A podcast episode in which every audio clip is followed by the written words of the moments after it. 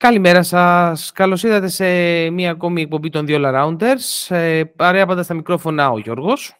Καλησπέρα σε όλους. Καλημέρα και καλή βραδιά, θα πω εγώ για τους φίλους εξ Αμερικής. Έτσι, έτσι πιάσε όλο, όλα τα time zones. Ε, και ο αγαπητός μας Αντώνης. Καλημέρα σε όλους. Τριακή πρωί. Ε, εδώ, για να τα πούμε και να μας ακούσετε. Πάρα πολύ ωραία. Ε, είμαστε εδώ, σκητωθήκαμε εδώ πέρα και ανοίξαμε μικρόφωνα για να μιλήσουμε σχετικά με, τα, με το NBA και συγκεκριμένα για το trade deadline που πέρασε. Κάναμε μια εβδομάδα έτσι για να πέσει λίγο η σκόνη μετά από όσα έγιναν. Ίσως ήταν και από τα πιο καθοριστικά ε, trade deadline της... Ε, έγιναν και τα περισσότερα trade, νομίζω έγιναν 28 από τις 30 ομάδες ε, ε, ε σε trade ε, μεσούς της σεζόν, πάρα πολύ σημαντικό. Ε, και έτσι περιμέναμε λίγο μια εβδομάδα ώστε να ε, πιάσουμε μικρόφωνα και να τα πούμε πιο αναλυτικά. Είμαστε στο Σαββατοκύριακο του All Star.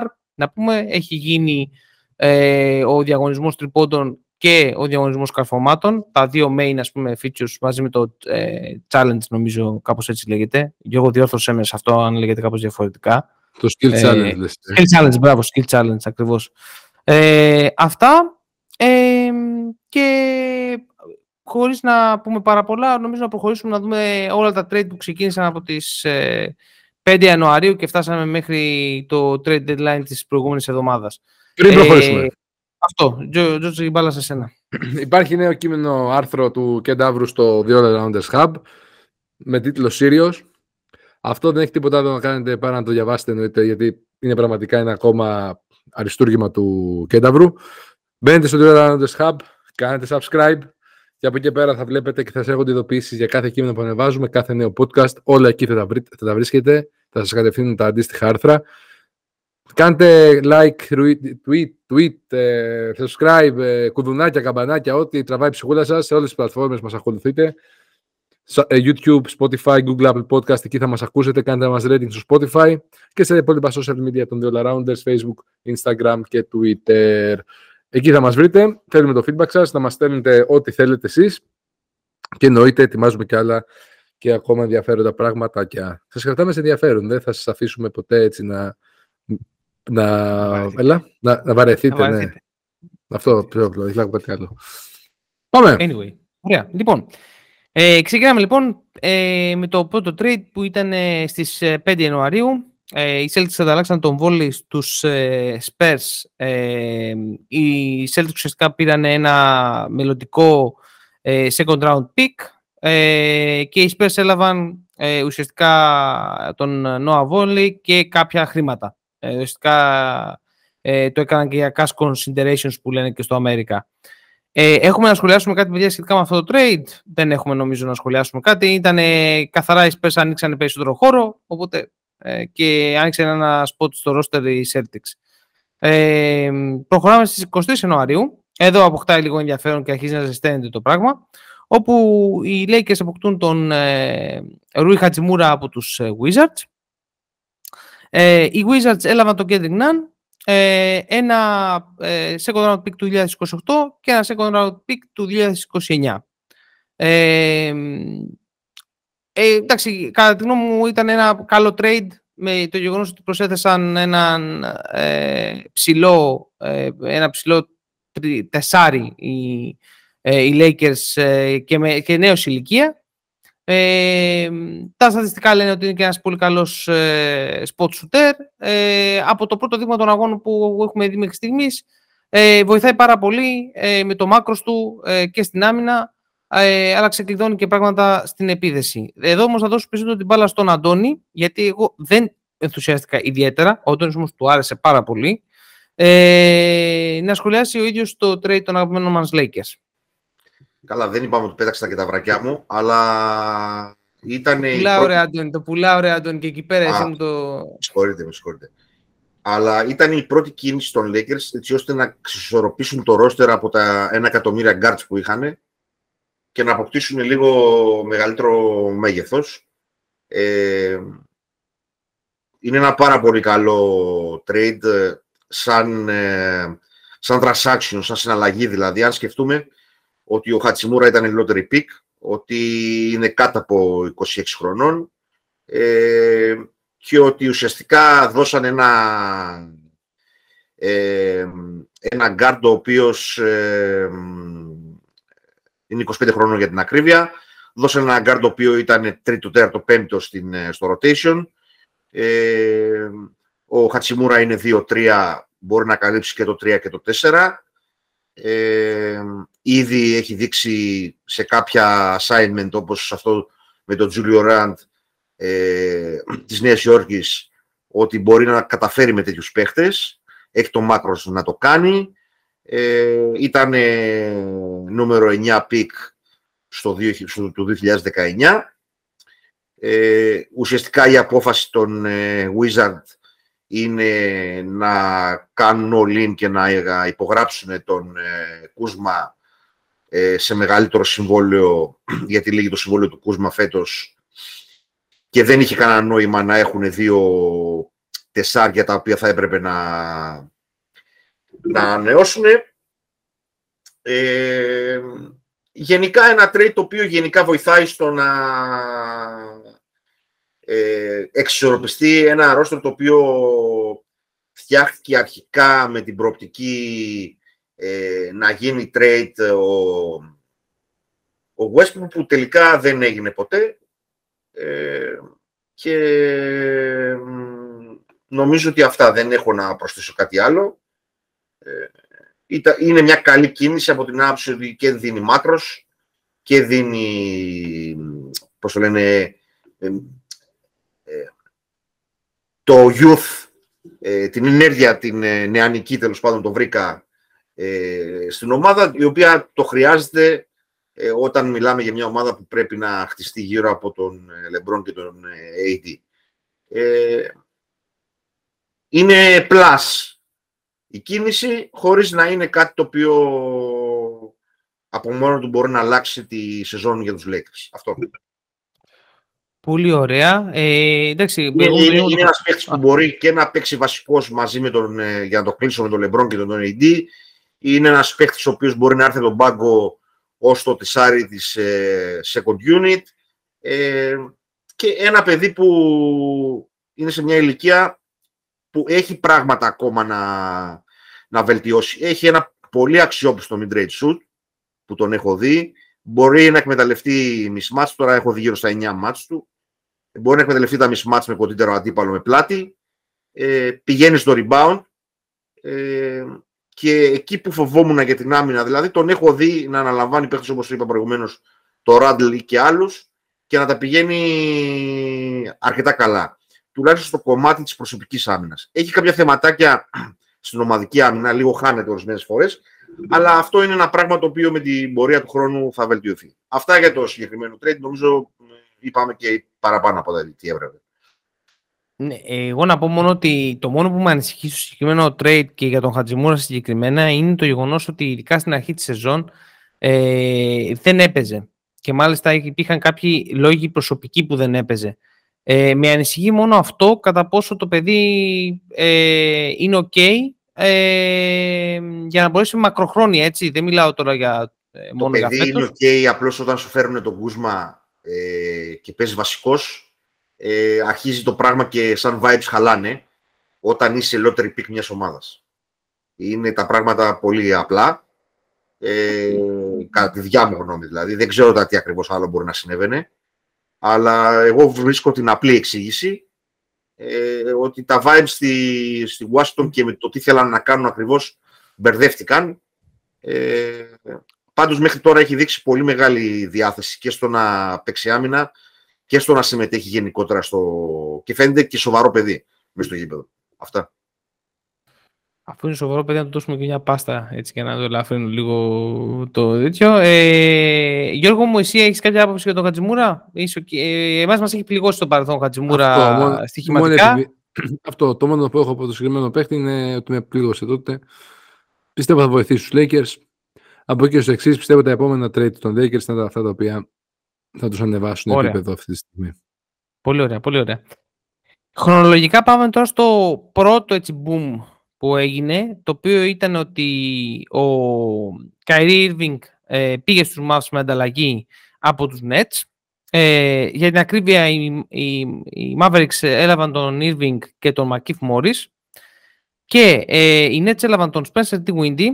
Ε, επέστρεψε πίσω στην, στο Brooklyn ο, ο Dinwiddie, ε, τον Dorian Finney-Smith, ε, ένα first round pick του 2029 και δύο μελλοντικά second round picks.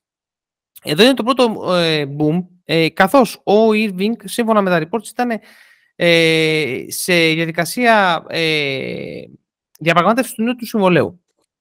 Ε, σύμφωνα με τα reports, ε, οι, οι Nets του έδωσαν το, ε, του, του δίναν το τριετές συμβόλαιο που, είναι, που ήταν eligible ο Irving για, το, για να ανανεώσει, αλλά του έβαλαν πάρα πολλά conditions, τα οποία είχαν να κάνουν με το ότι θα, ε, δηλαδή με κάποιους συγκεκριμένους όρους, ε, τα οποία δεν, έχουν, δεν τα έχω διαβάσει, δεν τα έχω δει κάπου. Μόνο speculations υπάρχουν για το τι ήταν οι όροι. Προφανώς είχαν ε, καεί οι Nets από την συμπεριφορά του Irving τα τελευταία ε, τρία χρόνια. Οπότε θέλανε να διασφαλίσουν ότι δεν θα τους ε, αφήσει ξεκρέμαστος.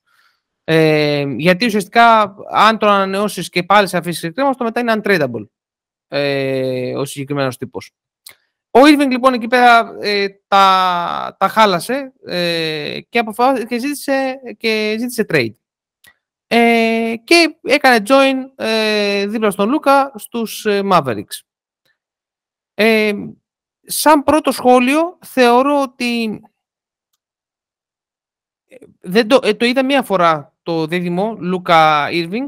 Θεωρώ ότι οι Mavs έχασαν ένα πολύ καλό αμυντικό όπως τον Dorian Finney-Smith ένα καλό αμυντικό δηλαδή που μπορεί να καλύψει κάποια θέματα που είχε και ο Λούκα και ο, που θα έχει και ο Irving στην άμυνα. Γενικά το δίδυμο αυτό είναι όσα φάμε, το έχω ξαναπεί αυτό, είναι όσα βάλουμε και όσα φάμε πίσω. Δεν υπάρχει κάποια ισορροπία στην, στην άμυνα. Προφανώς οι Mavericks θα επενδύσουν πάρα πολύ στους, ε, στον Josh Green και στον Jalen Hardy, κάπως έτσι πρέπει να λέγεται το παιδί αυτό ο νέος. Ε, σε γενικές γραμμές θεωρώ ότι ε, οι Mavs απέκτησαν έναν All-Star δίπλα στον Λούκα, πράγμα το οποίο είναι ζητούμενο και θα ήταν ζητούμενο πιστεύω το επόμενο καλοκαίρι. Ε, αλλά ε, το γεγονός ότι ε, δεν θα είναι δεσμευμένος και μετά το καλοκαίρι ο Irving, μπορεί να βγει στη free agency κανονικά, ε, κάνει λίγο το trade αυτό ε, ρίσκι για τους ε, Mavericks. Ε, αυτό σαν πρώτο σχόλιο ε, ξεκινήσω τώρα από τον Γιώργο. Γιώργο, κάποιο σχόλιο για το trade αυτό; Κοίτα, αντικειμενικά αποκτούν ένα πολύ δυνατό δίδυμο οι Mavs. Για μένα ο Irving μπασκετικά είναι από τα μεγαλύτερα ταλέντα που έχουμε τη τελευταία δεκαετία. Ωστόσο, το mindset που, το οποίο έχει μετά τους Καβαλίες που έφυγε τότε από τον Λεμπρόν δεν πιστεύω ότι του έχει επιτρέψει να βοηθήσει τις ομάδες του. Τώρα, με το τι θα κάνει με τους ε, Dallas, είναι ένα, για μένα ζητούμενο. Αποδίδει, παίζει μπάσκετ. Αλλά το θέμα είναι ότι δεν ξέρω κατά πόσον χωράει τον Dallas δύο τέτοιους στάρ και σε παρομοιότυπες θέσεις, αν δεν κάνω λάθος. Ε, για μένα ο Windy που έφυγε era επίσης ένα πάρα πολύ καλό, ένα πάρα πολύ καλός παίχτης, ένας παίχτης ο οποίος ήταν πραγματικά το δεξί χέρι του Ντόσιτς και τώρα πιστεύω και στο Brooklyn θα πάει εξαιρετικά.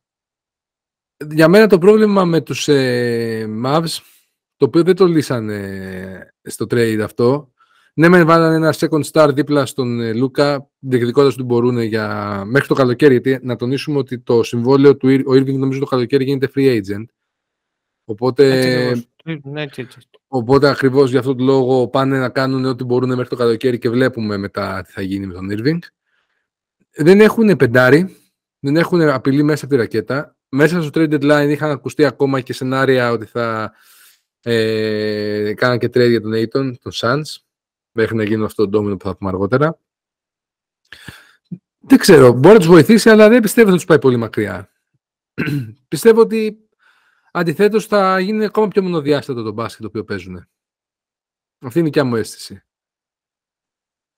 OK, okay, ωραία. Ε, Αντώνη. Το trade πρέπει να το αναλύσουμε από δύο σκοπιές. Από τη σκοπιά των Mavericks και από τη σκοπιά των Nets. Ε, σωστά, οι Nets, βρέθη... σωστά, σωστά, οι Nets ε, βρέθηκαν σε μια πολύ δύσκολη θέση. Να πω ένα, μια σκέψη μου. Εγώ θεωρώ ότι δεν ήθελαν ποτέ τον Καϊρή έτσι. Απλώς... Ε, Αντώνη, να, σε διακόψω, να σε διακόψω εδώ πέρα να πω, να πω απλά ότι όταν έγινε το trade, το, αυτό το, όταν δεν έγινε το trade, όταν ήρθαν στη free agency, αν δεν κάνω λάθος ήταν free agency του 19, ε, όταν ήρθαν ο, ο, ο Durant και ο Irving, ε, σύμφωνα με rumors, ε, απλά πήραν τηλέφωνο και είπαν ερχόμαστε. Ε, δηλαδή δεν, δεν ήταν ποτέ σκο, σκοπός του front office των Nets να, να κάνουν land και τους δύο. Και τον Irving και τον Durant. Ε, ήταν ψηλοαπέτηση του Durant. Αυτό έτσι απλά και συγγνώμη που σε διέκοψα. Ναι, το ίδιο πράγμα θα λέγαμε. Εντάξει, το άνελησε μια χαρά. Αυτό θα έλεγα και εγώ. Ε, θεωρώ ότι ήταν το baggage του Durant. Παρόλο που έχω πει πάρα πολλές φορές ότι ο Κάιρι είναι το guilty pleasure μου στο NBA γιατί τα skills του πραγματικά είναι σε άλλο επίπεδο. Ε, όταν το μυαλό του είναι στο γήπεδο, πράγμα το οποίο την τελευταία τετραετία ε, δεν το έχει δείξει πολλές φορές, ε, πραγματικά είναι ένας εξαιρετικός παίχτης. Τώρα, ε, όσον αφορά τους Mavericks, επειδή δεν είναι ένας προορισμός ε, που διαλέγουν πολύ free agent, καταλαβαίνω ότι προέκυψε μια ευκαιρία να βάλουν ένα star δίπλα στον ε, Λούκα ε, και μάλιστα high profile star, όχι κάποιον ο οποίος ε, είναι στο δεύτερο tier. Ε, τώρα πώς μπορεί να βγει αυτό το πράγμα με μία μπάλα στο γήπεδο και ποιος από τους δύο μπορεί να κάνει λίγο πιο πίσω και να παίξει λίγο πιο off-ball κτλ. Είναι μια πορεία που πρέπει να τη δούμε αν ο Μαρκίφ ε, Μόρις ήταν στην κατάσταση που ήταν στο Bubble ε, ή την επόμενη ακόμα χρονιά, ε, θα ήμουν λίγο πιο αισιόδοξος γιατί μπορούσε να δώσει κάποια πράγματα και σε σκληράδα και σε άμυνα. Ε, αλλά δυστυχώς τα τελευταία δύο χρόνια έχει παίξει ελάχιστα και δεν ξέρω κατά πόσο μπορεί να βοηθήσει. Πάντως καταλαβαίνω ότι την ανάγκη του, των Mavericks να εντυπωσιάσουν μέσα εισαγωγικά τον Λούκα ε, και επειδή δεν θα είναι πολλές ευκαιρίες τους στη free agency να υπογράψουν τον Καϊρή. Παρ' όλα αυτά το πώς θα βγει αυτό το σχήμα χάνοντας και έναν πολύ καλό αμυντικό ε, και ταυτόχρονα ε, το, το πείραγμα με το, με το Wood δεν ξέρω κατά πόσο έχει βγει στο 5 κτλ ε, έχω τις απορίες μου. Τώρα, όσον αφορά τους Nets, σε μια τόσο πιεστική κατάσταση που τους έφερε ο, ο Irving, νομίζω ότι από τους Mavericks πήραν το καλύτερο δυνατό. Ε, πήραν ένα παίχτη τον ε, Dean Weedy, ο οποίος ξέρει το περιβάλλον και ο οποίος μπορεί να κάνει imitate αυτά που κάνει ο Καερή στο γήπεδο. Όχι στο ίδιο επίπεδο, αλλά μπορεί να παίξει με την μπάλα, μπορεί να βάλει προσωπικά καλάθια. Ε, έχουν και δύο τεράστιο πρόβλημα στην άμυνα, αλλά τέλος πάντων. Και από εκεί πέρα έναν παίχτη ο οποίος όταν είναι υγιής, γιατί τα τελευταία δύο χρόνια, αν δεν κάνω λάθος, είναι αυτό ένα, ένα ζήτημα. Ένα μπλάγιο με ύψος 2-1-2-2, ο οποίος είναι 29 χρονών, δεν είναι ούτε πολύ μικρός αλλά ούτε πολύ μεγάλος, ο οποίος μπορεί να τους δώσει σκληράδα στο γήπεδο, μπορεί να τους δώσει ε, τρίποντο ε, στις καλές του μέρες και πήραμε και ένα πρώτο pick και ένα δεύτερο pick. Νομίζω ότι αν το βάλω σε ζυγαριά το trade, ε, το θεωρώ σχετικά δίκαιο. Ε, διότι βρεθήκανε κάτω από short notice οι Nets και αντίστοιχα οι Mavericks έπρεπε να, να κάνουν κάτι για να δείξουν στο Λούκα ότι ορίστε εμείς προσπαθούμε. Τελευταίο, τελευταία παράμετρο που θέλω να βάλω στο, στο γήπεδο εδώ είναι ότι θεωρώ ότι είχε ο διοκτήτης των, των Nets μαζί με το front office δεν ήθελα να κάνουν και τη ζωή του Κάιρι πολύ εύκολη. Νομίζω δηλαδή ότι τον έστειλαν ε, στο λιγότερο design προορισμό του ε, από αυτούς που είχε δηλώσει ή από τα trades τα οποία προσφέρθηκαν. Ε, σε συνολικές, ε, έτσι σαν ε, συμπέρασμα, θεωρώ ότι είναι σχετικά δίκαιο το trade ε, και ότι οι Nets μπαίνουν σε μια νέα φάση ε, αναδημιουργίας της ομάδας προ 19, θα τα πούμε και πιο μετά, και από την άλλη οι Mavericks ε, βάζουν ένα στάρ δίπλα στον Λούκα. Δεν ξέρω το καλοκαίρι πόσες προτάσεις με αυτά που έχει δείξει σαν συμπεριφορά ο Καερή θα έχει. Ε, είναι eligible για νομίζω 38 εκατομμύρια, ένα τεράστιο νούμερο. Τα reports τα επίσημα λένε ότι δεν έχουν πάρει καμία επιβεβαίωση ότι θα συνεχίσει ο Καερή. Εγώ λίγο αυτό μου, μου φαίνεται λίγο περίεργο, αλλά τέλος πάντων ε, ας το δούμε. Νομίζω ότι θα εξαρτηθεί σε μεγάλο βαθμό και από το play-off run που θα γίνει από, τους, ε, από τον Dallas. Ναι. Δηλαδή okay. πόσο βαθιά θα φτάσουν στα play-off. Ναι. OK. Okay. Πάντως το πείραμα ε, ε, μόνο στο, στο Golden State έχει ε, πετύχει, αλλά εκεί υπήρχε ο... Κόλλει στο μυαλό μου τώρα. Ε, ο, ο, Τόμσον, ο, Στεφκάρη, ο Στεφκάρη, ο Τόμσον και... όχι, θέλω να πω άλλο πράγμα. Ο Τόμσον ήταν ένας παίχτης ο οποίος και άμυνα έπαιζε. Σωστά. Και έπαιζε και χωρίς, χωρίς την μπάλα. Έτσι, έτσι. Ε, δεν χρειάζεται την μπάλα στα χέρια του. Συν ότι υπήρχε ένας αμυντικός ογκόλυθος και παύλα playmaker μες στη ρακέτα ε, ο οποίος τους έκανε όλους αυτούς, ε, ο Damon Green δηλαδή, ναι, τους, έκανε, τους έκανε αυτούς όλους πολλούς, πολύ καλύτερους. Εδώ είναι δύο παίχτες οι οποίοι χρειάζονται και οι δύο την μπάλα στα χέρια τους για να είναι παραγωγικοί. Ε, εγώ προσωπικά εκτιμάω πολύ τους παίχτες που δεν θέλουν χρειάζονται την μπάλα στα χέρια τους. Επομένως, μένει να δούμε, για να μην μακρηγορούμε άλλο, μένει να δούμε το πώς θα πάει αυτό το ταιριασμό. Αυτά. Ε, δύο έξτρα νότες να πω ότι εδώ πέρα αυτή η έκδοση των Mavericks ε, όπως είπε ο Γιώργος που δεν έχουν ψηλό μου θυμίζει πάρα πολύ τους Houston Rockets του 2018-19 αν δεν κάνω λάθος και του Bubble και του Bubble ακόμη περισσότερο. Τι Άντωνη δεν λες. Ε, νομίζω ότι, δεν θυμάμαι, νομίζω ο Μάκ Άντωνη μπορεί να ήταν προπονητής, αλλά το βασικό είναι ότι δεν είχαν ψηλό και ότι βασίστηκαν σε μια ομάδα η οποία είχε τον Chris Paul και τον Harden, δύο καθαρούς παίκτες που λειτουργούν με την μπάλα στα χέρια τους. Ε, αυτό δηλαδή... Για να βοηθήσω λίγο, ναι. ο Καπελά γίνεται trade τη σεζόν 19-20. Ωραία, ωραία. Έτσι ώστε στη θεωρία να έχει περισσότερους χώρους ο Westbrook να κινηθεί κτλ. Σωστά. ναι. Ένα απο, αποτυχημένο πείραμα. Βέβαια, εδώ στην εξίσωση δεν υπάρχει Westbrook, έτσι. Δεν υπάρχει Westbrook. Υπάρχουν ναι. δύο παίχτες που μπορούν να απειλήσουν και από μακριά και από κοντά.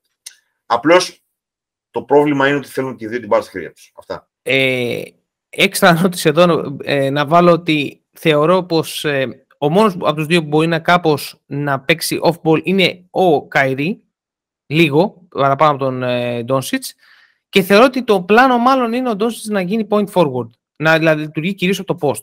Δηλαδή να παίρνει περισσότερο το, το, το, usage να πηγαίνει προς τα εκεί. Ε, Δεν έχει Ναι, η σκέψη είναι τώρα, Γιώργο, να σου πω αλήθεια, στην πράξη θα φανεί αυτό. Ε, θεωρώ ότι αν ήμουν ο Kid, θα ξεκινούσε το Wood βασικό. Το ότι ο Wood στα πρώτα mm. παιχνίδια των, ε, των Irving Dosage που, παίζουν, που παίξανε μαζί ή έρχεται από τον πάγκο, μου φαίνεται παράλογο. Ε, να είμαι ειλικρινής. Ε, όταν έχεις ένα τέτοιο παίκτη ο μπορεί να απειλήσει και από το τρίποντο. Ε, αυτά, ναι. Σαν, και, και, και, σύμφωνα πάλι με report, ο Τσάι, ο, ο ιδιοκτήτης των, ε, το Nets, ε, όταν ο Καϊρή είπε ότι θέλω να πάω Lakers και κάποιες άλλες ομάδες, είπε δεν θα πάει Lakers. Πάλι σύμφωνα με τα reports. Δηλαδή ενισχύει αυτό που είπε ο Αντώνης ουσιαστικά. Λοιπόν, ναι, ισχύει αυτό που λέει. Το είπανε ότι ήθελε να, μην, να τον πάει στο λιγότερο επιθυμητό προορισμό. Ακριβώς. Οπότε, και μετά πάντως, από αυτά που τους έκανε, λογικό είναι. Ε, λογικό είναι, ναι. Πάντως ένα τελευταίο σχόλιο. Το πόσο προβληματικό μπορεί να δείξει ότι είναι η συνύπαρξη αυτών των δύο παιχταράδων είναι ότι έχουν χάσει παιχνίδια Δηλαδή, τα τελευταία πέντε παιχνίδια έχω χάσει τρία από αυτά, στα οποία και οι δύο έχουν βάλει κοντά 50 πόντους παραπάνω. Ε, να πούμε ότι μόνο δύο παίξανε μαζί από αυτά τα παιχνίδια. Κάτσε, δεν, δεν παίξανε. Ε... Ο, τα, οι Mavericks έχουν κερδίσει δύο που έπαιξε μόνο ο Καϊρή. Έχουν χάσει δύο ε, που έπαιξαν οι δύο και οι δύο μαζί και χάσαν το τελευταίο ναι. με τον Denver που ήταν μόνο στον Ντόνσιτ, δεν έπαιξε ο Καϊρή. Έχουμε μικρό δείγμα μέχρι τώρα. Έχουμε δύο. Ναι, ναι. Ωραία, πάμε στο επόμενο. Το πρόβλημα για να, το, για να κλείσω με αυτό επίσης είναι ότι στα τελευταία πολλά playoffs ο Καρύ βγάζει τραυματισμούς. Είναι επίσης ναι, ένα σοβαρό πρόβλημα το οποίο πρέπει να δούμε πώς θα εξελιχθεί. Ήδη από την εποχή των ε, Cavaliers βγάζει τραυματισμούς εν ώψη play-off κτλ. Και το Celtics. Στους Celtics είναι... Ναι, ναι. Εντάξει, στους Celtics τώρα από κάποιο σημείο και μετά δεν ήθελε να παίξει, δεν ήθελε να, δεν ήθελε να είναι εκεί. Και εκεί είναι το τεράστιο πρόβλημα με τον Καϊρή. Είναι πότε θα γυρίσει στο μυαλό του και θα αρχίσει να μην θέλει, να μην του αρέσουν οι συμπαίκτες του, να, να μην τον πειράζει η ατμόσφαιρα στο γήπεδο. Και δεν, δεν είναι δυστυχώς το παιδί εδώ και πολλά χρόνια, ουσιαστικά από τότε που φύγε δίπλα από τον Λεμπρόν, για να τα λέμε όλα έτσι, ε, δείχνει ότι ε, όταν θέλουμε ας παίξουμε και λίγο μπάσκετ. Αυτό. Έτσι. έτσι, έτσι. Είναι part-time μπασκετμπολίστας. Ε, λοιπόν, πάμε λοιπόν τώρα σε τρία trade τα οποία το ένα νομίζω αξίζει σχολιασμού. Έχουμε το trade του Deadmond των Heat στους Spurs. Οι Heat αυτό που έλεγαν ε, χρήματα. Οι Spurs πήραν τον Deadmond, τον Dwayne ε, Deadmond και το ένα second round pick του 2028. Να πούμε εδώ πέρα ότι όλα αυτά τα διαβάζουμε από το επίσημο site του NBA, έτσι. Δηλαδή αυτή είναι η όχι τίποτα, μας. όχι τίποτα τυχαίο, όχι τίποτα έτσι. κουλούρια και ιστορίες, εδώ διαβάζουμε πηγές. Μια μικρή εδώ να πούμε Αντώνη, ότι φυσικά. λίγο αργότερα ε, τον ε, συμφώνησε σε buyout το Deadmond ε, και υπέγραψε ως ε, free agent στους ε, Sixers για να βάλουμε και αυτή την παράμετρο και να συνεχίσουμε. Σωστά. Σωστά. Ε, King, ε, οι Kings επίσης ε, πρόσθεσαν στο ρόλο τον, τον Kessler Edwards, τον Nets και έλαβαν και κάποια άλλα χρήματα. Ενώ οι Nets πήραν το, τα draft rights του David Missino, Michino, κάπως έτσι, δεν τον ξέρω τον άνθρωπο, να είμαι ειλικρινής. Δεν έχω κάτι να σχολιάσω σε αυτό το trade. Δεν ξέρω αν έχετε εσείς κάτι συγκεκριμένο. Δεν έχετε μάλλον. Εδώ λοιπόν έχετε λοιπόν ένα άλλο trade. Για μένα είναι αρκετά περίεργο, να είμαι ειλικρινής. Ε, οι Raptors λοιπόν ε, πήραν τον Jacob Poetl από τους Spurs.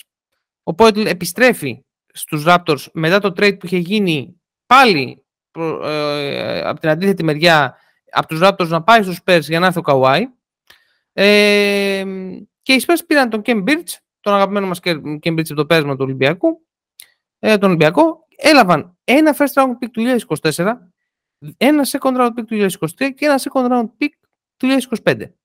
Μου φαίνονται πάρα πολλά ε, από, ε, για να πάρεις για τον Jacob ε, Poetl ε, και από εκεί που οι Raptors, ε, οι φήμες ήταν ότι ο Μασάι Ουζίρι ήταν, έψα, κοιτούσε στην αγορά για να ε, γίνει seller, δηλαδή για να δώσει πράγματα, εν τέλει δεν έδωσε τίποτα και πήρε κιόλας. Ναι. Ε, μου φαίνεται περίεργο και δεν μπορώ να, να... Λογικά φαντάζομαι ότι επειδή είναι ένας πολύ καλός ε, ε, GM ο Μασάιο Τζίρι, θεωρώ πως ε, το βασικό θέμα ήταν ότι δεν βρήκε κάτι που να τον ικανοποιήσει στην αγορά ε, για να μην κάνει κανένα trade και για να γίνει ε, buyer, ε, δηλαδή να αγοράσει αντί να πουλήσει. Θέλω το take του Αντώνη σε αυτό. Ε, τι πιστεύει; well done στους στο συγκεκριμένο well done, trade, χωρίς βέβαια να είναι κάτι συνταρακτικό. Ε, κυρίως το, το, τα draft ε, conversation είναι εδώ η ιστορία, δεν είναι ο Birch, ο οποίος δεν έπαιζε κιόλας ιδιαίτερα στους Raptors.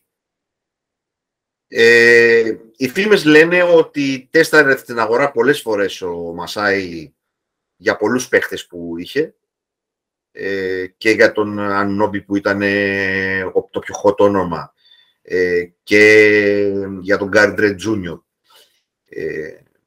και για τον Μαφλίτ και δεν ήταν ικανοποιημένος από αυτά από τις προσφορές. Συν ότι είπανε ας δώσουμε μια τελευταία ευκαιρία έχοντας και έναν σέντερ ε, στο δυναμικό μας σε, αυτό, σε, αυτό το, σε αυτή την ομάδα που έχουμε. Ε, να ξέρουμε ότι ο Πέρτλ ε, έχει πολύ καλύτερη φήμη στο NBA και στους κύκλους από ό,τι έχουμε εμείς στο μυαλό μας. Ε, και εμένα μου κάνει εντύπωση γιατί και πώς. Ε, ήταν θετική παρουσία του όλα αυτά τα χρόνια για να τα πούμε την αλήθεια στους ναι, ναι, Με τη μόνη διαφορά ότι ήταν σε φάση Spurs που ουσιαστικά κάνανε rebuild. Ε, τίποτα, το εκείνο που μπορούμε να κρατήσουμε το συγκεκριμένο trade είναι ότι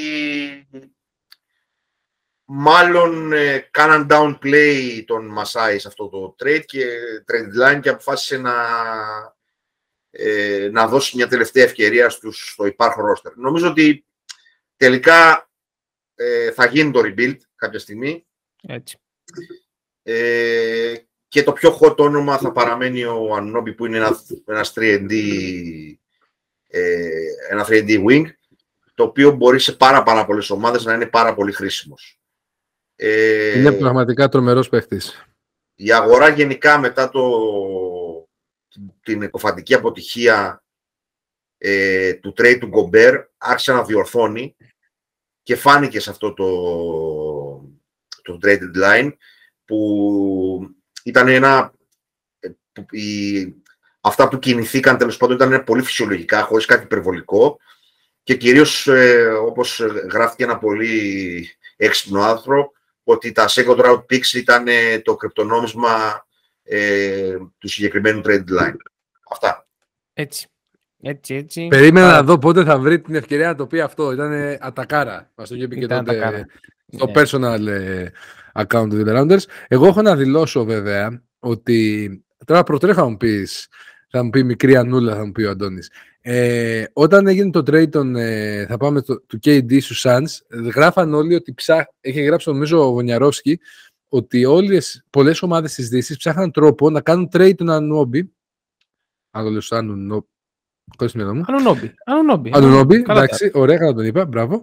Ε, γιατί ψάχνανε, λέει, τρόπο για τον μαρκάρουν. Δηλαδή, μην ξεχνάμε ότι από τους παίκτες που δυστυχώς φύγαν από τους Suns, πήγαν στην Ανατολή, όπου είναι ο Μίκαλ Μπρίτζης, ο οποίος είναι ένας τέτοιος παίκτης με τέτοια χαρακτηριστικά. Ωραία, αγόρι μου, θα, πού, θα, θα πούμε για τους Suns. Μην αγχώνεσαι. Έχουμε ολόκληρο segment για τους Suns. Ε, Ή μας τα λες τώρα. Πες, κράτα τη χαρά σου να μας τα πεις μετά. Τώρα λέμε για το Μπέρτλ. Δεν είναι. Μετά θα παντόφλα. Δεν θα παντόφλα, λοιπόν, Αντώνη. Δεν είναι η ώρα. Λοιπόν, λοιπόν, λοιπόν. Προχωράμε. Ε, προχωράμε τώρα στο, ε, σε ένα trade που θέλω να, να σηκωθώ και να χειροκροτήσω τον ε, φοβερό Ρομπ Μπελίνκα που έχει ακούσει τα διάφορα ε, και δικαίως, για να τα λέμε όλα, ε, έχει ακούσει όσα έχει ακούσει, αλλά κατάφερε αυτός ο άνθρωπος να ξεφορτωθεί το Westbrook. Ε, και αυτό είναι από μόνο, του, από, από μόνο του είναι μια μεγάλη νίκη. Ο οποίος ακόμα δεν έχει βρει ομάδα, ε θα φτάσουμε και σε αυτό το σημείο. Πάλι βιάζει, θα σε μαλώσω. Α, ε, λοιπόν, ε, έχουμε λοιπόν ε, το trade του Westbrook ε, στους Jazz σε ένα ε, deal που ενεπλάξαν τρεις ομάδες, σήμερα οι Lakers, οι Timberwolves και οι Jazz. Θα το πιάσω από, το, από τους Lakers. Οι Lakers έλαβαν τον D'Angelo Russell, τον Malik Beasley και τον Jared Vanderbilt. Ο Αντώνης σηκώνει χέρια ψηλά, ειδικά με τον Jared Vanderbilt, αλλά και με τον Malik Beasley. Ε, θα γίνω λάβερ του Vanderbilt εγώ να ξέρετε. Θα γίνω φαν. Περίμενε ανούλα μου. Ε, Timberwolves έλαβαν Mike Conley, τον Νίκελ Alexander Walker, ένα second round pick ε, swap του 2024 από τους Lakers, ε, ένα second round pick του 2025 από τους Jazz και ένα του 2026 πάλι second round pick από τους Jazz. Ενώ οι Jazz έλαβαν τον Russell Westbrook, τον Juan Toscano Anderson από τους Lakers, έτσι, τον Damian Jones και ένα first round pick του 2027 από τους Lakers. Είναι μεγάλη νίκη, τον, είναι μεγάλο trade για τους Lakers, γιατί ε, έφεραν στα ίσα το, το trade που είχε γίνει για τον Westbrook, έτσι. Έχασαν μόνο ένα first round pick, το οποίο είναι πάρα πολύ σημαντικό ε, για το μέλλον ε, αυτής της ομάδας και προσέθεσαν ε, τρία παιδιά, το Malik, αρχικά το Malik Beasley και τον Jared Vanderbilt. Εγώ δεν έχω καλή εικόνα για, τους, ε, για να πω εξ αρχής για τα παιδιά αυτά. Τους είδα τώρα πρόσφατα και σε κάποιες αναλύσεις που έγιναν ε, και μου, που μου έστειλε και ο ίδιος ο Αντώνης, να δώσουμε τα credits εδώ πέρα. Πρόκειται για δύο ε, παιδιά τα οποία θα προσφέρουν και είναι και σε καλή εξαιρετική ηλικία και με πολύ καλά συμβόλαια ε, για το μέλλον. Και ο Ντιάντζελο Ράσελ, ο οποίος, οκ, επιστρέφει στην ομάδα που τον ντράφταρε, είναι ένας παίκτης ο οποίος εγώ δεν του έχω καμία εκτίμηση. Θεωρώ ότι είναι ένας τεράστιος ball hogger χωρίς να είναι ε, efficient. Ε, αλλά είναι πάρα πολύ καλό το γεγονός ότι είναι, ε, το, ε, είναι σε contract expire, δηλαδή το καλοκαίρι δεν ανάγκη να τον υπογράψουν οι Lakers. Οπότε και αυτό από μόνο του είναι πάρα πολύ καλό. Από τους Timberwolves να προσέθεσαν τον Mike Conley, γιατί προφανώς πίστευαν ότι δεν λειτουργεί αυτό με τον D'Angelo Russell παρά το ότι είναι κολλητός φίλος του Carl Anthony Towns. Ε, δεν θεωρώ ότι πάνε κάπου ιδιαίτερα ε, με το υπάρχον ρόστερ και καλύτερα που διώξανε τον Russell και να δώσουν επιτέλους ε, την μπάλα σε αυτόν τον καταπληκτικό παίχτη τον Άντωνι Edwards ο οποίος είναι φανταστικός το τελευταίο μήνα και να γίνει αυτός ο αλφα mail της ομάδας. Η Jazz, εντάξει, ο Danny Ainge ε, πήρε το first round pick ε, από τους Lakers, ε, μάζεψε και εκεί πέρα γύρω, δουλεύει τώρα για να, όπως είπε ο Γιώργος, να πάρει ένα, ε, να γίνει ένα buyout στο, συμβόλ, ε, στο συμβόλαιο του Westbrook, να εξαγοραστεί δηλαδή με λίγα λόγια, ε, και να συνεχίσει την πορεία του προς το tanking πλέον, γιατί δεν νομίζω ότι ε, θα κυνηγήσει κάτι παραπάνω φέτος, έτσι όπως έγινε η Δύση πλέον. Ε, αυτά σαν πρώτο σχόλιο και η μπάλα θα την δώσω ξεκάθαρα Γιώργο μου στον Αντώνη γιατί εδώ θα έχει, έχουμε ρεσιτάλ. Θες να πεις εσύ κάτι πρώτα για να πριν ξεκινήσει; Καλή απόλαυση στους ακροατές μας. Αυτό, πάρα πολύ ωραία. Αντωνάν. Καλά, υπερβολές. Ε, λοιπόν, πάλι να το πιάσουμε από τρεις μεριές. Ε, το πλάνο του Wayne είναι ξεκάθαρο. Ε, νομίζω ότι αυτό που θέλει να κάνει το έκανε. Πήρε το πρώτο το first round pick. Ευχαριστούμε πάρα, πάρα πολύ τον Danny Ainge. Πρώτη φορά στα 45 μου 46 χρόνια μου το λέω αυτό. Ε, τον έχω βρει σε άπειρες φορές. Είτε ως παίχτη είτε ως ε, general manager. Αλλά τον ευχαριστούμε πραγματικά μες στην καρδιά μας διότι χειρότερο trade στο franchise των Lakers από τον Westbrook δεν υπήρχε. Ε, τουλάχιστον από το 1987 παρακολουθώ εγώ. Ε, δεν ξέρω πιο πριν τι, τι μπορεί να έχει συμβεί. Επομένως, ε, ε, πήρε δύο παίχτες οι οποίοι ο Τοσκάνο Άντρουσον έχει μόνο για αυτό το συμβόλαιο. Του Ντάμιαν Jones είναι μερικά εγγυημένο για την επόμενη χρονιά και το Westbrook θα τον κάνει buyout. Και ουσιαστικά του μένει ένα first round pick. Για τους Timberwolves, εγώ νομίζω ότι θέλαν να σπάσουν το δίδυμο Διάντζελο Ράσελ και Καρλάντον Towns. Ε, γι' αυτό μπήκα στη διαδικασία να πάρουν του Conley το συμβόλαιο. Αν δεν κάνω λάθος όμως, το Conley έχει και για του χρόνου ε, συμβόλαιο. Αν δεν κάνω τεράστιο λάθος. Ε, γενικά δεν μπορώ να καταλάβω ε, τι κάνανε φέτος οι, η, η Μινεσότα γενικά όλο αυτό που έκανε δεν, εμένα δεν μου βγάζει ε, δεν μου βγάζει ιδιαίτερη άκρη. Ε, είναι ένα partial guarantee για τον χρόνο το συμβόλαιο του Mike Conley ε, στο ύψος των 24 εκατομμυρίων. Ε, το guarantee είναι τα 14. Λοιπόν, ε, δεν βλέπω μεγάλη διαφορά σε σχέση με τον D'Angelo Russell ότι κάτι θα τους αλλάξει γι' αυτό. Και πάμε στο κομμάτι το, το Lakers για να κλείσουμε το, το trade.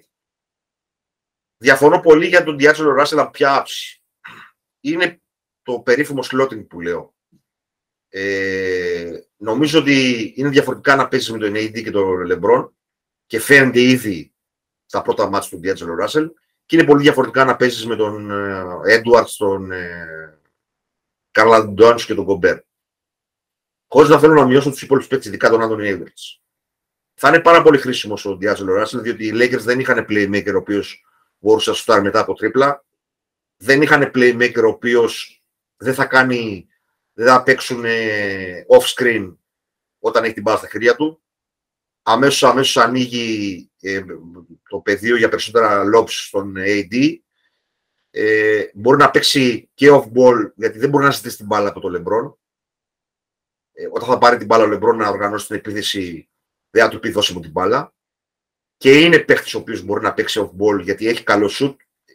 Έχει το καλύτερο ποσοστό στην καριέρα του φέτος στα τρίποντα με 39,2%. Είναι ένα γκαρντ το οποίο δεν είναι κοντό ε, για τα δεδομένα του NBA. Μπορεί να σκρινάρει. Δεν είναι ο πιο φανατικός αμυντικός, αλλά δεν είναι και τόσο κακός ε, όσο η φήμη του τον ακολουθεί. Ε, Συν ότι υπάρχει το connection με το LA και φαίνεται να το απολαμβάνει το οποίο για μένα είναι πάρα πολύ σημαντικό και φάνηκε ότι τη χρονιά που απέλαυσε στο New Jersey ήταν πάρα πολύ καλός. Ε, ήδη υπάρχουν φίλοι που θέλουν να το ανανεώσουν. Δεν θα ήμουν αρνητικός, αναλόγω βέβαια το τι λεφτά θα πάρει. Ε, νομίζω ότι δίπλα στον AD και τον LeBron είναι ένα εξαιρετικό fit ε, και ήδη φαίνεται στα πρώτα, στα πρώτα παιχνίδια. Ανούλα. Δεν υπάρχει καλύτερος split. Α, ανούλα. Ανούλα. Alert είναι ο D'Angelo Russell. Θέλω να μου εξηγήσεις μετά, με δικά σου λόγια, ποιος είναι καλύτερος playmaker για να παίξει δίπλα στο LeBron και τον AD και να μπορεί να έρθει κιόλας. Αυτό επίσης. Είναι δύο παράγοντες. Δεν χρειάζεσαι να είναι τόσο καλός. Αν, Ναι. ο, ο LeBron είναι, αν ο LeBron είναι creator, Ναι, δεν με, τη χρειάζεται. μόνη, να δια- είναι. με τη μόνη διαφορά ότι στα 82, για να σου δώσω να καταλάβεις τι υπάρχει πίσω από τις κουρτίνες, ε, στα 82 μάτς της regular season δεν μπορεί πλέον ο LeBron να λειτουργεί ως point guard. Είναι αδύνατο. Επομένως χρειάζεται βασικό point guard. Και δυστυχώς ο Στρούντερ είναι εξαιρετικός για έκτος παίκτης, δεν είναι για βασικός. Τέλος πάντων, ε, θα δούμε το τι θα γίνει με αυτό και πάμε στους δύο παίκτες που για μένα είναι η ουσία του, του trade του Malik Beasley, ο οποίος φέτος είναι από τους ε, καλύτερους σουτέρ στο NBA και σε ποσοστό ε, γύρω στο 42% αλλά και σε volume. Ένα από τα τεράστια προβλήματα που είχαν φέτος οι Lakers ήταν το shoot, σου, το shoot συγγνώμη. Ε, είναι ένας παίκτης που μπορεί και να είναι στημένος και να πάρει shoot. Είναι παίκτης ο οποίος μπορεί να, να βγει και από screen που είχαν πάρα πολύ καιρό οι Lakers να έχουν ένα τέτοιο παίχτη. Ε, επίσης δεν είναι αμυντικός ο οποίος ε, δεν θα προσπαθήσει. Υπάρχουν limitations στην άμυνά του, αλλά δεν είναι αδιάφορος. Συν ότι από ό,τι έχω δει ε, μέχρι τώρα, όταν θα βρει την ευκαιρία ε, θα δώσει και την πάσα. Το σημαντικότερο όλων είναι ότι και με τον D'Angelo Russell και με τον Malik Beasley ανοίγει το γήπεδο από εκεί που ήταν ασφικτικά κλειστό για τους Lakers. Όταν είναι δύο καλύτερους παίχτες, το, το πλεονέκτημά τους είναι να βάζουν πίεση στη ρακέτα, δηλαδή για να το μεταφράσουμε να ε, σκοράρουν μέσα από το ζωγραφιστό και οι δύο, και ο Λεμπρόν και ο AD, θες παίχτες οι οποίοι να σου ανοίγουν το γήπεδο. Ε, είναι ιδανική για αυτό το πράγμα ο D'Angelo Russell και ο Malik Beasley. Ε, ο ένας σου πάρει γύρω στο 42-43% στο τρίποντο και ο άλλος γύρω στο 39-40%. Και ε, για να κλείσω με το, με τον, αγα- με το αγαπημένο μου κομμάτι ε, του συγκεκριμένου trade, τον Jared Vanderbilt, τον οποίον ε, τον ε, ξερογλύφομαι εδώ και τρία χρόνια. Στην κυριολεξία ξερογλύφομαι. Μαζί με ένα ακόμα ε, trade το οποίο θα αναλύσουμε παρακάτω. Ο οποίος όπως τον περιέγραψε ο Λεμπρόν είναι Swiss knife, σουβιάς δηλαδή. Ε, είναι ένα παιδί το οποίο είναι τεσάρι, αλλά το βασικό του πλεονέκτημα είναι ότι μπορεί να μαρκάρει ε, από άσο μέχρι τέσσερα, άνετα. Ε, στο τελευταίο μάτς, σε έναν πάρα πολύ δύσκολο παίχτη να το μαρκάρει στον ε, David, τον ε, Brandon Ingram, τα πήγε εξαιρετικά, διότι έχει και μάκρος, έχει και πόδια να ακολουθήσει. Ε, νομίζω ότι θα είναι και ο παίχτης που θα μαρκάρει τον Durant για να απαντήσω στο, στο Γιώργο για αυτά που έλεγε προηγουμένως. Είναι εξαιρετικός rebounder, εξαιρετικός αμυντικός και ατομικά και ως ε, team defender.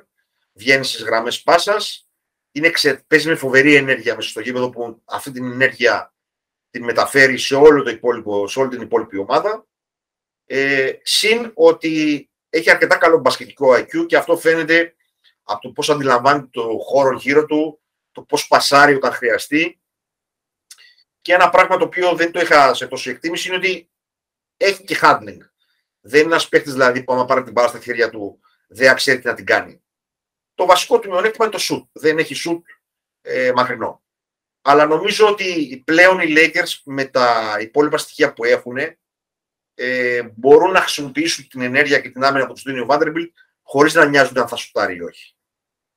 Ε, αυτά σε γενικές γραμμές είναι ένα reverse trade από το καταστροφικό trade που, έγα, που έγινε με τον, ε, με τον Westbrook. Δηλαδή ουσιαστικά αντί για τον Kuzma είναι ο Vanderbilt, αντί για τον ε, KCP είναι ο Malik Beasley ε, και αντί για τον ε, Καρούσο είναι ο D'Angelo Russell. τουλάχιστον σαν θέσεις, δεν λέω εγώ τώρα τα skills τους κτλ. Ε, ο τέταρτος ε, παίχτης ο οποίος έφυγε σε εκείνο το trade ήταν ο Ντρίλς Χάρ και ο οποίος νομίζω και, σε, και αυτόν τον κάλυψαν οι Lakers με έναν παίχτη με τεράστιο, τεράστιο prospect. Ε, πρέπει να ομολογήσω ότι στο τελευταίο παιχνίδι με κάποια κοψίματα ενθουσιαστικά παραπάνω από όσο έπρεπε. Αλλά όταν θα έρθει η ώρα θα μιλήσουμε και για αυτόν. Είναι, είναι νίκη για τους Lakers, δεν το συζητάμε. Τουλάχιστον για τον χρόνο, δεν ξέρω για φέτος. Υπάρχουν ακόμα παιχνίδια για να, καλύψει, να καλύψουν τη διαφορά και να μπουν τουλάχιστον στο, στο play που πιστεύω ότι αν είναι υγιής ο Λεμπρόν και ο Ιντή θα γίνει. Ε, τώρα δεν είναι η ώρα να αναλύσουμε τα γιατί και για πώς, αλλά τέλος πάντων το πιο βασικό είναι ότι οι Lakers ξεφορτώθηκαν τον Westbrook παίρνοντας πράγματα. Και παίρνοντας πράγματα που ουσιαστικά μπορούν να του βοηθήσουν. Όχι παίχτες είτε μεγάλης ηλικίας, είτε ρολίστε, είτε οτιδήποτε. Παίχτες που ουσιαστικά μπορούν να του βοηθήσουν. Ο Διάτζελο και ο Μαλέκ με το σου τους, ε, ο Διάτζελο με τη δημιουργία και ο Βάντερμπιλτ με, με την εξαιρετική του άμυνα και το ριμπάουντ. Αυτά σε γενικές γραμμές. Μπράβο στον Ρομπ Πελίνκα. Είχε ακούσει πάρα πολλά αλλά δυστυχώς για να μπορέσει να πάρει σοβαρά πράγματα και να δώσει και μόνο ένα pick, έπρεπε να περιμένει λίγο βαθιά μέσα στη σεζόν. Έτσι και το συμβόλαιο που θα πάρουν οι Jazz να μην χρειάζεται να είναι τεράστιο το buyout για τον ε, Westbrook. Αυτά. Νομίζω ότι τι κάλυψα όλες τις ε, παραμέτρους. Και με, το παραπάνω. και με το παραπάνω. Ε, να πούμε ότι ο Malik Beasley έχει 16 εκατομμύρια συμβόλαιο, το οποίο για τα τωρινά δεδομένα του NBA είναι πολύ team friendly και, και μάλιστα το, του χρόνου η team option ε, το συμβόλαιό του.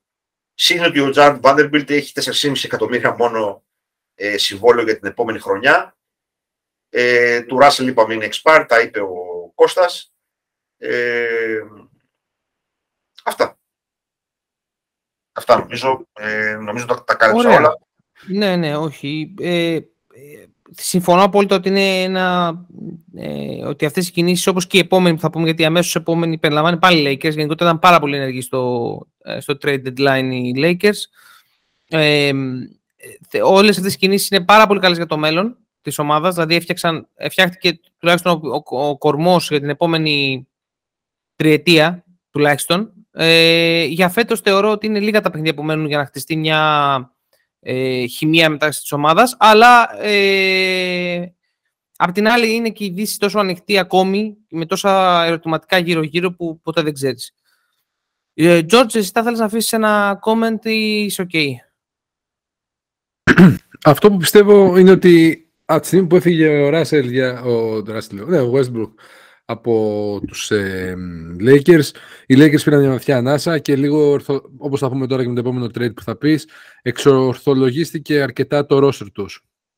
Και ο Πελίνκα έκανε εξαιρετική δουλειά, πιστεύω, σε αυτό το κομμάτι, διότι μπορεί τώρα... Για μένα πιστεύω ότι θα προλάβουν το play Δεν υπάρχει περίπτωση να μην μπουν στο play οι Lakers. Ε, εντάξει, μπορεί να υπάρχει, αλλά πιστεύω ότι η ομάδα αυτή θα αποδώσει. Και εδώ με, θα άλλο πρόγραμμα, με άλλο πρόγραμμα θα έλεγα σίγουρα. Το πρόγραμμα είναι πολύ Εντάξει, έχει βαρύ. Ήταν και κακή ήταν με τους Σακραμέντο την προηγούμενη ε, εβδομάδα. Εδώ πάλι να διορθώσω τον Κώστα. Ε, έχουμε το 25ο σε δυσκολία πρόγραμμα στη Δύση βάση του NBA, όχι βάση δικιάς μου. Επομένως προχωράμε. Τέλος πάντων, ah, διαφωνώ, διαφωνώ γιατί οι ίδιοι βγάζανε ε, το ίδιο το NBA κάποια στιγμή έχει, έχει βγάλει τον ε, Westbrook MVP και έχει, έχει βγάλει και διάφορες λίστες διάφοροι γύρω-γύρω. Οπότε δεν σημαίνει ότι έχουν, ε, ή, κάτι έχουν τη γνώση. Το, το είναι βάση, βάση με νούμερα, ρε φίλε. Δεν είναι βάση, πώς το λένε. Το Greek, το Greek Lakers Show το Greek Lakers Show θα είναι ένα νέο κομμάτι των δύο Rounders τη νέα χρονιά, αλλά θέλω να κάνετε λίγο υπομονή. Λοιπόν, ε, αυτό πάμε και στο επόμενο trade. Εκεί πέρα ναι. μου αρέσει πάρα πολύ το trade το επόμενο.